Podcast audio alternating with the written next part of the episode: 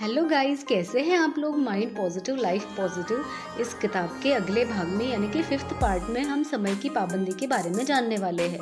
समय की पाबंदी कई रूपों में महत्व रखती है। इसमें यह भी शामिल होता है कि कोई नियत समय व स्थान पर आपसे मिलने के लिए प्रतीक्षारत है। किसी ऑफ़िस के कर्मचारी बॉस व छात्र के लिए ये सब बहुत महत्व रखता है। इसे अपनाने पर ही वे अपने क्षेत्र में योग्यता दर्शा सकते हैं। कार्य क्षेत्र पर समय से पहुँचना इसलिए भी आवश्यक होता है क्योंकि आपकी दिनचर्या के साथ कंपनी व संगठन की कई मांगे जुड़ी हो सकती है। जब भी आप देर से पहुँचते हैं तो काम की हानि होती है व कोई दूसरा भी प्रतीक्षा करता रहता है। काम की टालम टोल बहुत भारी पड़ सकती है।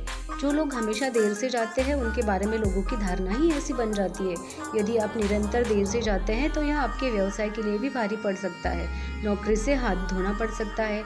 यदि किसी से मुलाकात करते समय देर से पहुँचे तो संभवतः काम किसी और के खाते में चला जाए। निम्न उपायों की मदद से आप समय की पाबंदी अपना सकते हैं। किसी भी तरह की गतिविधि के लिए लगने वाले कुल समय का अनुमान पहले से ही लगा ले। इसके आने जाने का समय, तैयार होने का समय आदि शामिल होगा। आप ट्रैफ़िक में फंस गए थे या ड्राई क्लीनर ने सही वक्त पर कपड़े नहीं दिए, इन बातों से किसी को कोई लाभ नहीं होगा। ये बहाने बेअसर है। इसकी बजाय घर से निकलने से लेकर लौटने के समय तक पूरा हिसाब बनाए। थोड़ा सा समय हाथ में लेकर चले ताकि अचानक आपातकाल हो। तो भी उस समय से पूर्ति हो जाए। यह हम पर निर्भर करता है कि हम नहीं किसी को प्रतीक्षा करवाएँ और ना ही करें। मैं इसी नीति को मानता हूँ। यदि हम सभी समय को व्यर्थ करने की आदत को नियंत्रित करते हुए संभल जाए तो इस मामले को सुलझा सकते हैं। कहीं जाने के लिए देरी हो रही है तो तेज गाड़ी चलाकर आप न केवल अपना, बल्कि दूसरों की ज़िंदगी भी खतरे में डाल रहे यह उन सब बहानों से अलग होगा जो आपको देर से पहुँचने के लिए देने हैं। यदि आप कार्य क्षेत्र में समय के पाबंद है तो इससे पता चलता है कि आप उनके समय व वचनबद्धता को कितना मान देते हैं। समय की व्यर्थता का रचनाशीलता से कोई संबंध नहीं है। बहाना चाहे कितना भी अच्छा क्यों ना हो, समय की बर्बादी कोई पसंद नहीं करेगा, आपका बॉस भी नहीं। यदि आप समय की पाबंदी नहीं मानते तो इससे लगता है कि आपको दूसरों की परवाह नहीं। आप उन्हें अपनी योजना के लिए महत्वपूर्ण नहीं मानते, व उनके समय या उनके लिए सम्मान का भाव नहीं रखते। समय की पाबंदी निभाने वाले विश्वसनीय माने जाते हैं।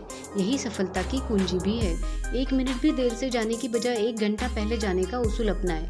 यदि रवैया न बदला तो मित्रता व दूसरे संबंधों पर आँच आ सकती है। हमें स्वयं को उस स्थिति में रखकर देखना चाहिए, जहाँ गाड़ी या प्लेन के देर से आने पर हम कैसे खींचते हैं, या कोई निकट संबंधी केवल इसलिए दम तोड़ देता है कि डॉक्टर ने सही समय पर आने में लापरवाही दिखाई। समय की पाबंदी का सीधा सा अर्थ है कि हर काम सही समय पर करना। प्रत्येक कार्य को व्यवस्थित रूप से करने की आदत डालें। अपने व दूसरों के समय की कद्र करें। इससे न केवल बेहतर समय प्रबंधन होगा, बल्कि आपका व्यक्तित्व सकारात्मक रूप से दूसरों के सामने होगा।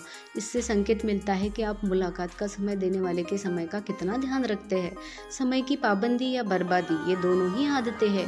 हमें देखना है कि हम कौन सी आदत अपनाते हैं। समय का प्रबंधन करेंगे तो उसकी पाबंदी में भी आसानी होगी।